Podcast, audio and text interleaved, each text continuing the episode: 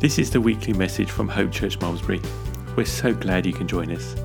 This week's sermon is part of our series, The Promise and the Purpose. We're walking slowly through the Gospel of Luke, verse by verse, promise by promise. Find out more about Hope Church and how to support our ministry at www.thehope.church.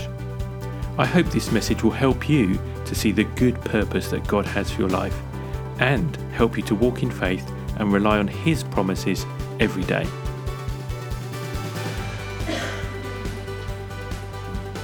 So let's read the Word of God. And today we're reading from um, Luke chapter 22, verses 63 um, to 71.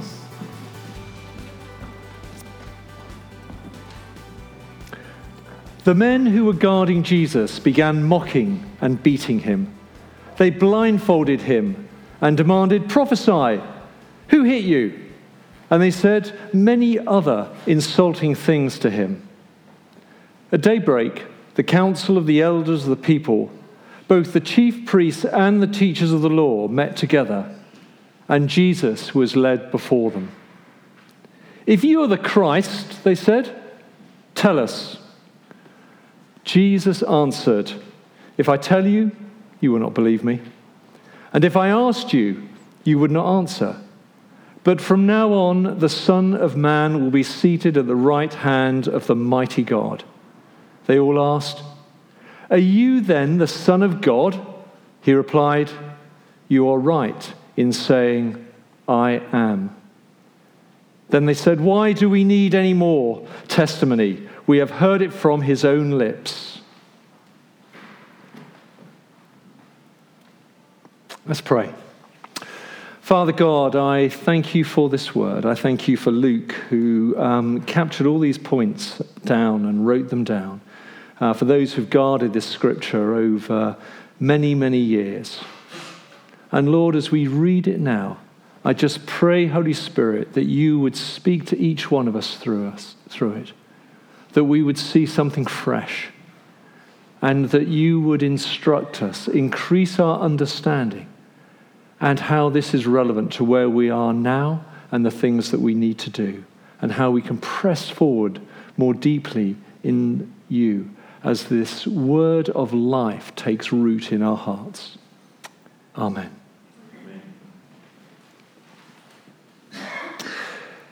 So, this passage, if you're expecting a, um, a talk on persecution, you can forget it. That's not the direction the Lord has led me as I've studied this word. What the Lord has laid upon me is this phrase they didn't get it, they couldn't see. They didn't get it, they couldn't see.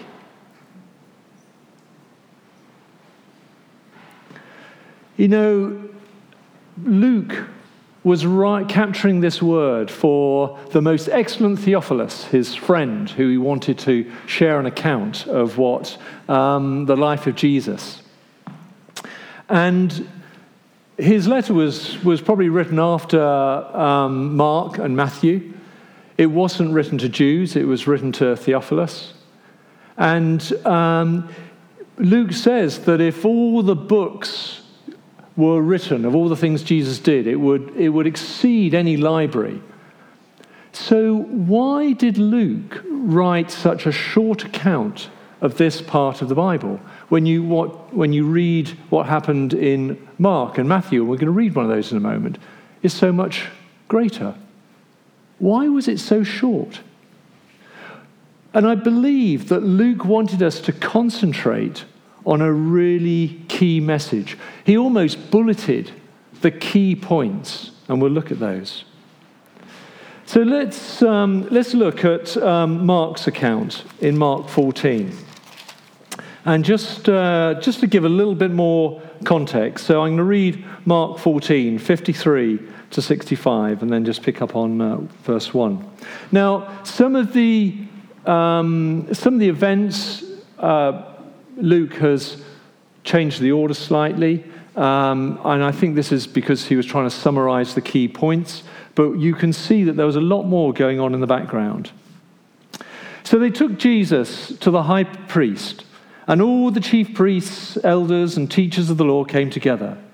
Peter followed them in a distance, right into the courtyard of the high priest.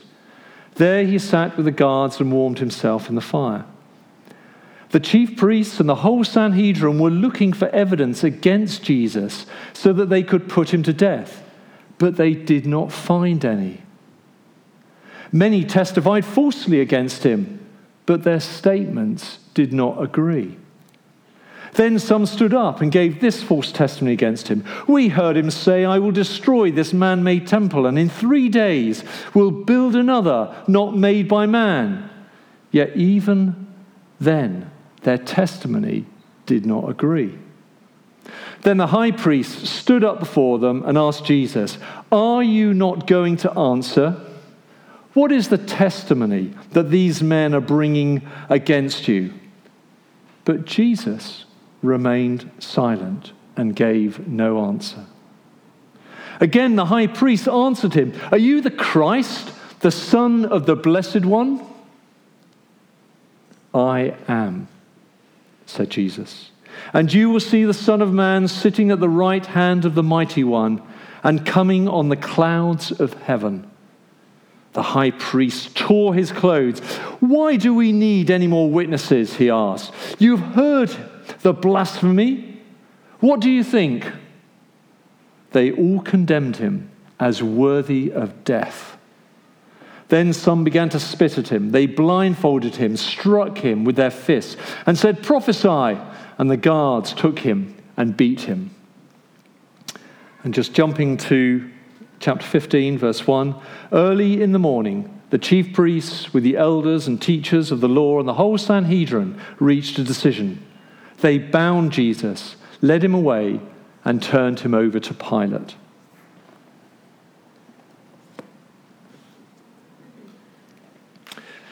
So I just want to go back to Luke and just look at each of these verses because I think what Luke wants us to understand is the key points.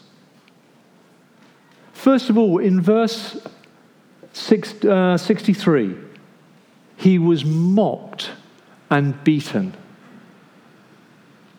Now, often in sermons, they can elaborate on exactly what that beating looked like, and certainly the Roman beating that happened later was, um, was really vicious. And I, I don't want to dwell upon that at the moment, but the fact is, he was mocked and he was beaten. This was meant to be a trial. He was insulted, and we read that in verse 65. And this is before the Council of Elders. This is the highest court in the land amongst the, uh, in, in the Hebrew nation. If you like, this is the appeal court, or the equivalent that we have of the, um, the appeal court. So these were the learned men, those who'd studied um, the, uh, the scriptures, those who made the decisions for the nation. That's who he was stood before the council of elders. We read in verse 67 they questioned, Who are you? They had seen some of the stuff going on. They wanted to know who he was. And there's quite a significance in that that we see. They asked him if he was the Son of Man. And what was his response? His response was, Even if I told you, you wouldn't believe me. Hang on, I'm just going to go on mute while I have a good cough.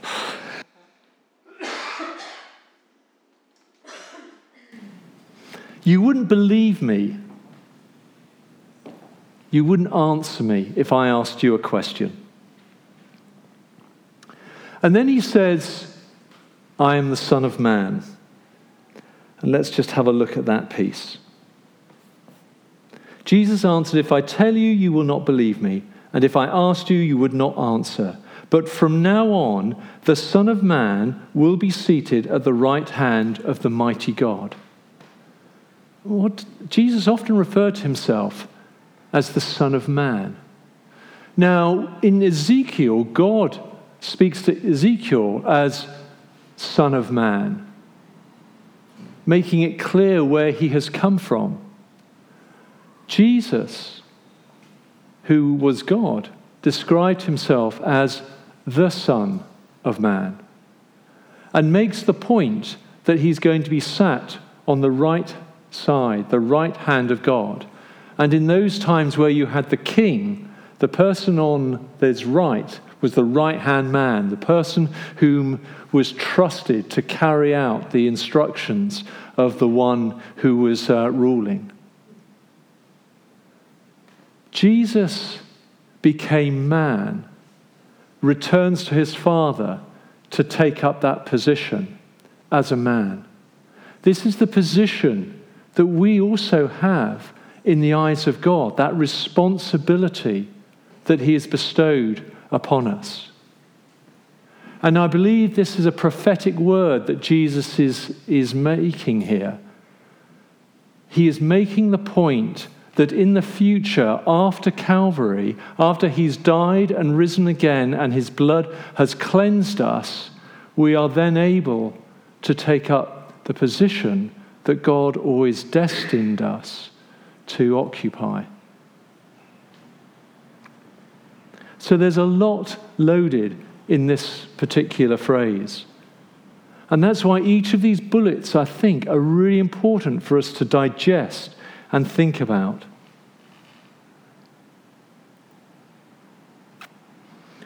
And then in verse 70, they asked him, Are you then the Son of God? And he says, I am. Now, this phrase for the Jews is heavily loaded. And we read in, um, in Exodus, verse 13, it says, Moses said to God, Suppose I go to the Israelites and say to them, The God of your fathers has sent me to you. And they ask, What is his name? What shall I tell them? God said to Moses, I am who I am. That is what you are to say to the Israelites. I am has sent me to you. Now, this can be quite confusing, but I think what God is saying here is because a name describes who a person was in ancient times. I am is basically saying, This is me. I am. He is everything. He is everything.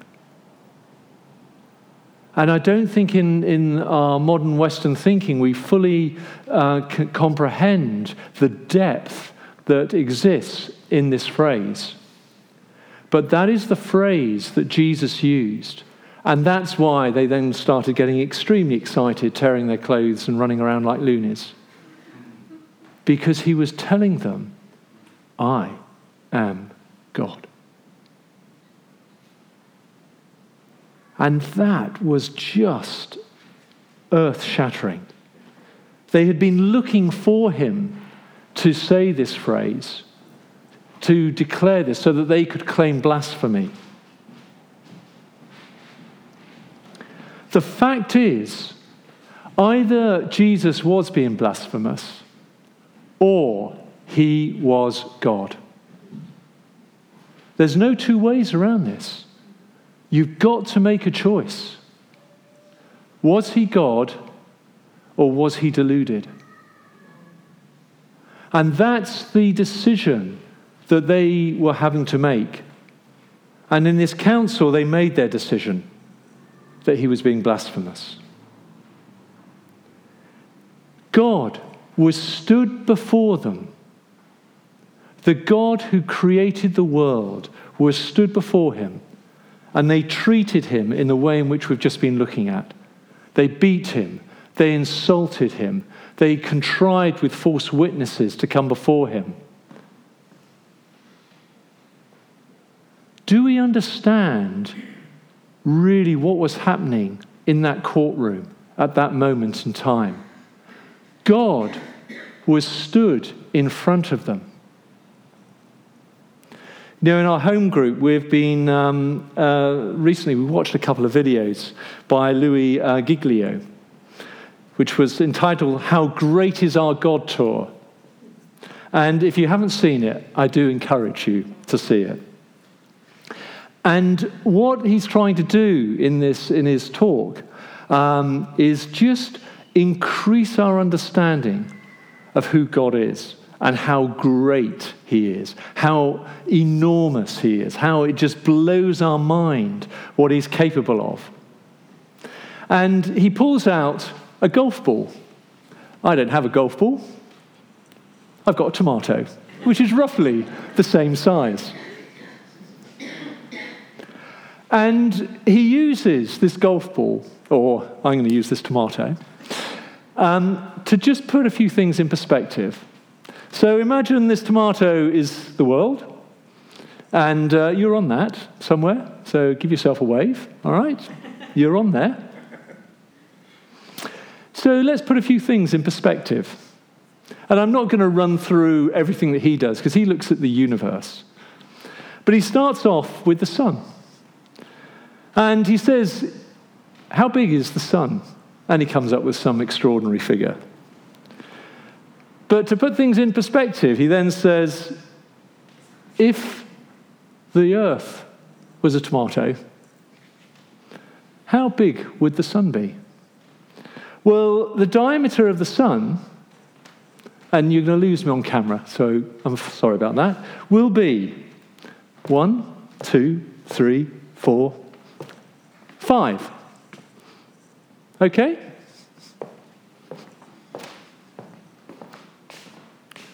Here's the diameter of the tomato. That wall is the diameter of the sun in comparison. You can get 960,000 tomatoes inside that size sun. And um, Louis Giglio does it far better than I do.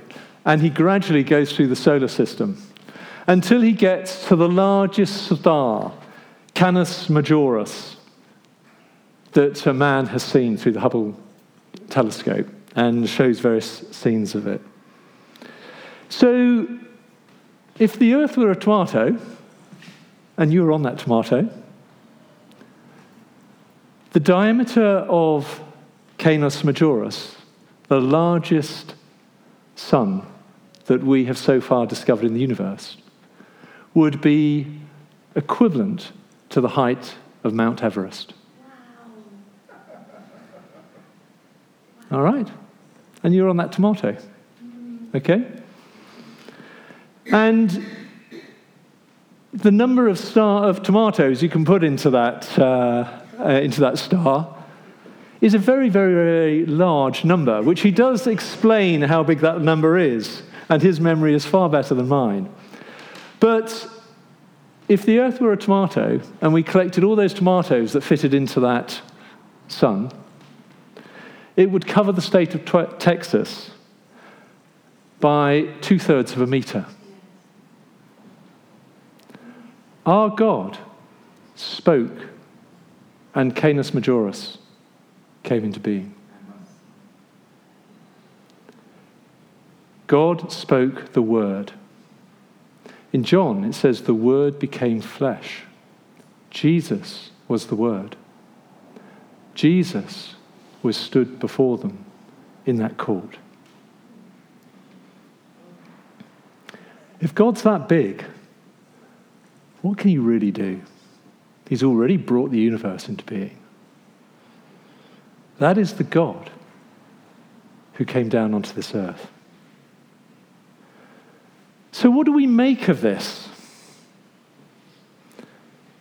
So, the Son of God was beaten, was insulted, was dragged before these godly men. He declared himself to be God, and they failed to recognize him.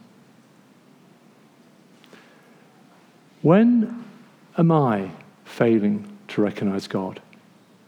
When am I failing to see what God is doing in front of me? Because that's the situation that they were in. And whilst we can postulate on why the various scribes and priests made the decision they did. Some of it may have been because of their own agendas. Some of it was because they just didn't see it. It didn't compute with their expectations. When is God moving in acts before me, and because they don't conform with my expectations, do I fail to respond? Or even act to frustrate his purposes? This is the challenge that I'm getting. And what do I need to do to change my outlook so I don't make the same mistake? I believe this is the question that Nicodemus was asking. So, Nicodemus was one of the leading Pharisees of the time. He would have been in that court. And we read in John how he sought Jesus out. We read about this in John chapter 3. And let's have a look at that passage. Let's look at the first five verses. Now, there was a man of the Pharisees named Nicodemus, a member of the Jewish ruling council, which we've just been looking at. He, said to G- he came to Jesus at night and said, Rabbi, we know, not I know, we know you are a teacher who has come from God. For no one could perform the miraculous signs you are doing if God were not with him.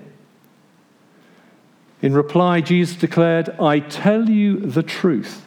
No one can see the kingdom of God unless he's born again. How can a man be born when he is old? Nicodemus asked, Surely he cannot enter a second time into his, into his mother's womb to be born. Jesus answered, I tell you the truth. No one can enter the kingdom of God unless he is born of water and of the Spirit. So, this term, born again, what does it mean? It gets thrown around quite a lot. In the 70s and 80s, it's almost characterized the charismatic and evangelical movement. Some, it was a big positive, others, it, um, it became a sort of uh, negative phrase. You can't see the kingdom of God unless you're born again. Well, Nicodemus, I mean, confused Nicodemus. How, how can we be born again? What, what is it referring to?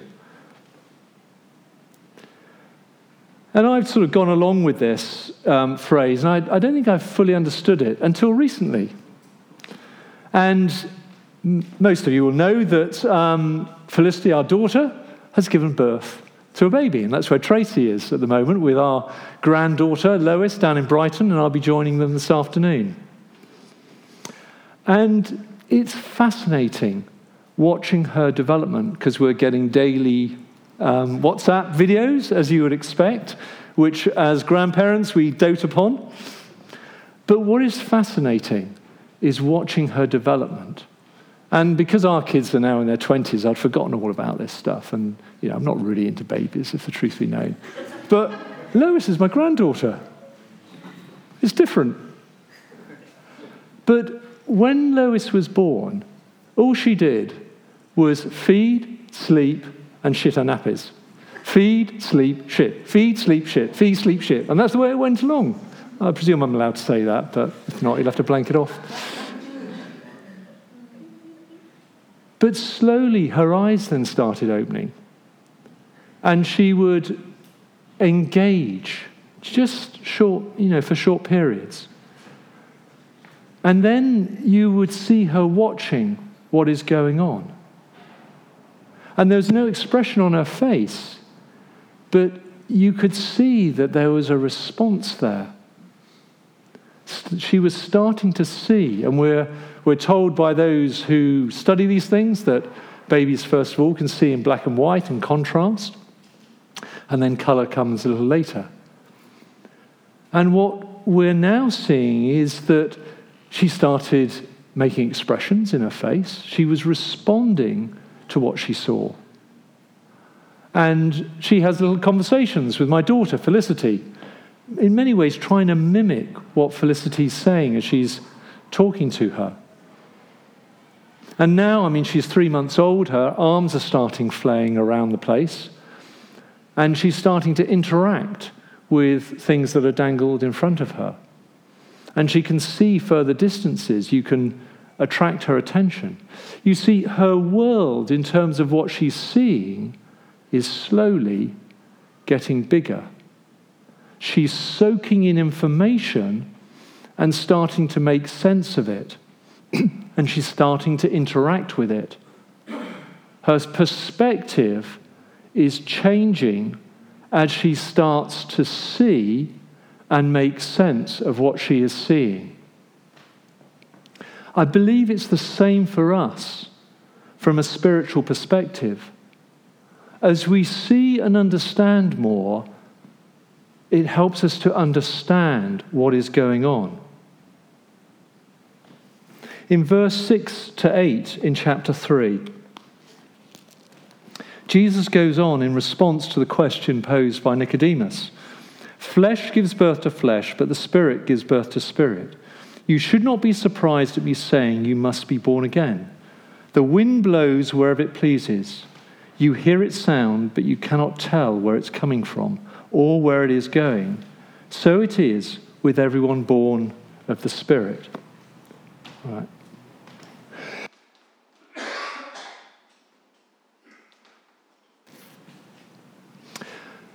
So often we make decisions based upon what we see and what we hear as well.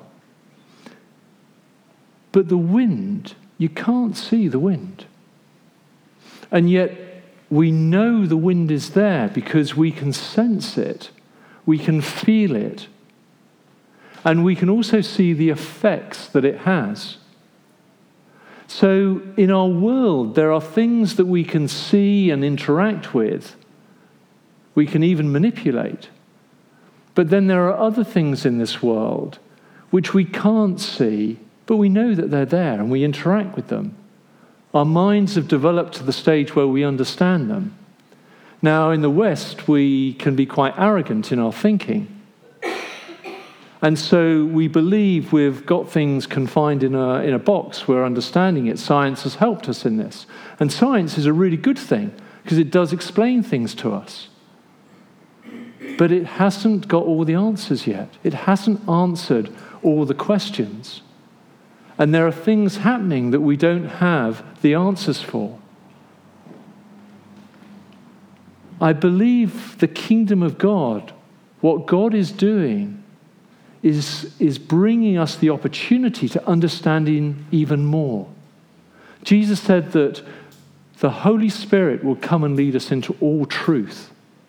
We couldn't receive the Holy Spirit because there was sin in our lives. And the Holy Spirit is the Spirit of God, the Holy God.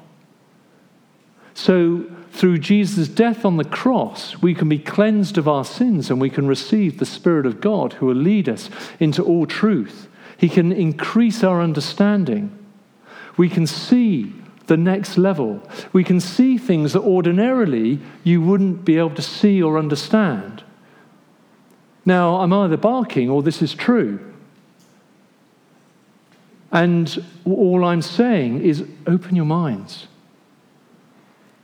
You know, if you look through your car windscreen, if you just stare at the windscreen and the dead flies on it and the muck, actually everything beyond the windscreen is a bit blurred. But actually, if you change your focus from the windscreen to the other side of the windscreen, you can see where you're going. You can see what exists out there. You see things in a different perspective.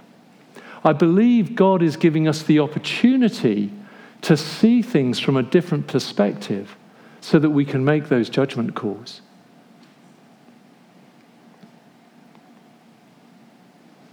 Paul expresses this in a slightly different way.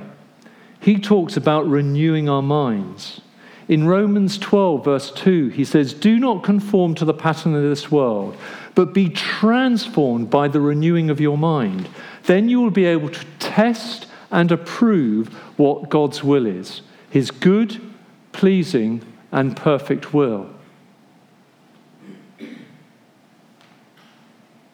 In Ephesians 4, verses 22 to 23, he says, Put off your old self, which belongs to the former manner of this life, and is corrupt through deceitful desires, and be renewed by the Spirit of your minds, the Holy Spirit speaking to us and opening up and giving us another depth of understanding. You only need to look into, at this world and see the, the battles that are going on, whether it's in our society at the moment, where 79% of our young people feel lonely, where 63% of them have feelings of anxiety. UK is the loneliest place for the youth to grow up in the world. In the world. We rank third in the world for our young people suffering um, feelings of anxiety. But look at the technology and the advances and the development and the money that we have. And yet we see men and women who have influence and power using that power for their ends. That is not what the kingdom of God is about. The kingdom of God is about relationship, putting God first, worshiping Him, and through the overflow of that relationship we have with them, we then impact this world and those around us. We support each other. God's agenda is different from the world's agenda because the world is being led down a path by Satan and he wants to destroy what God created. Let's not get this confused.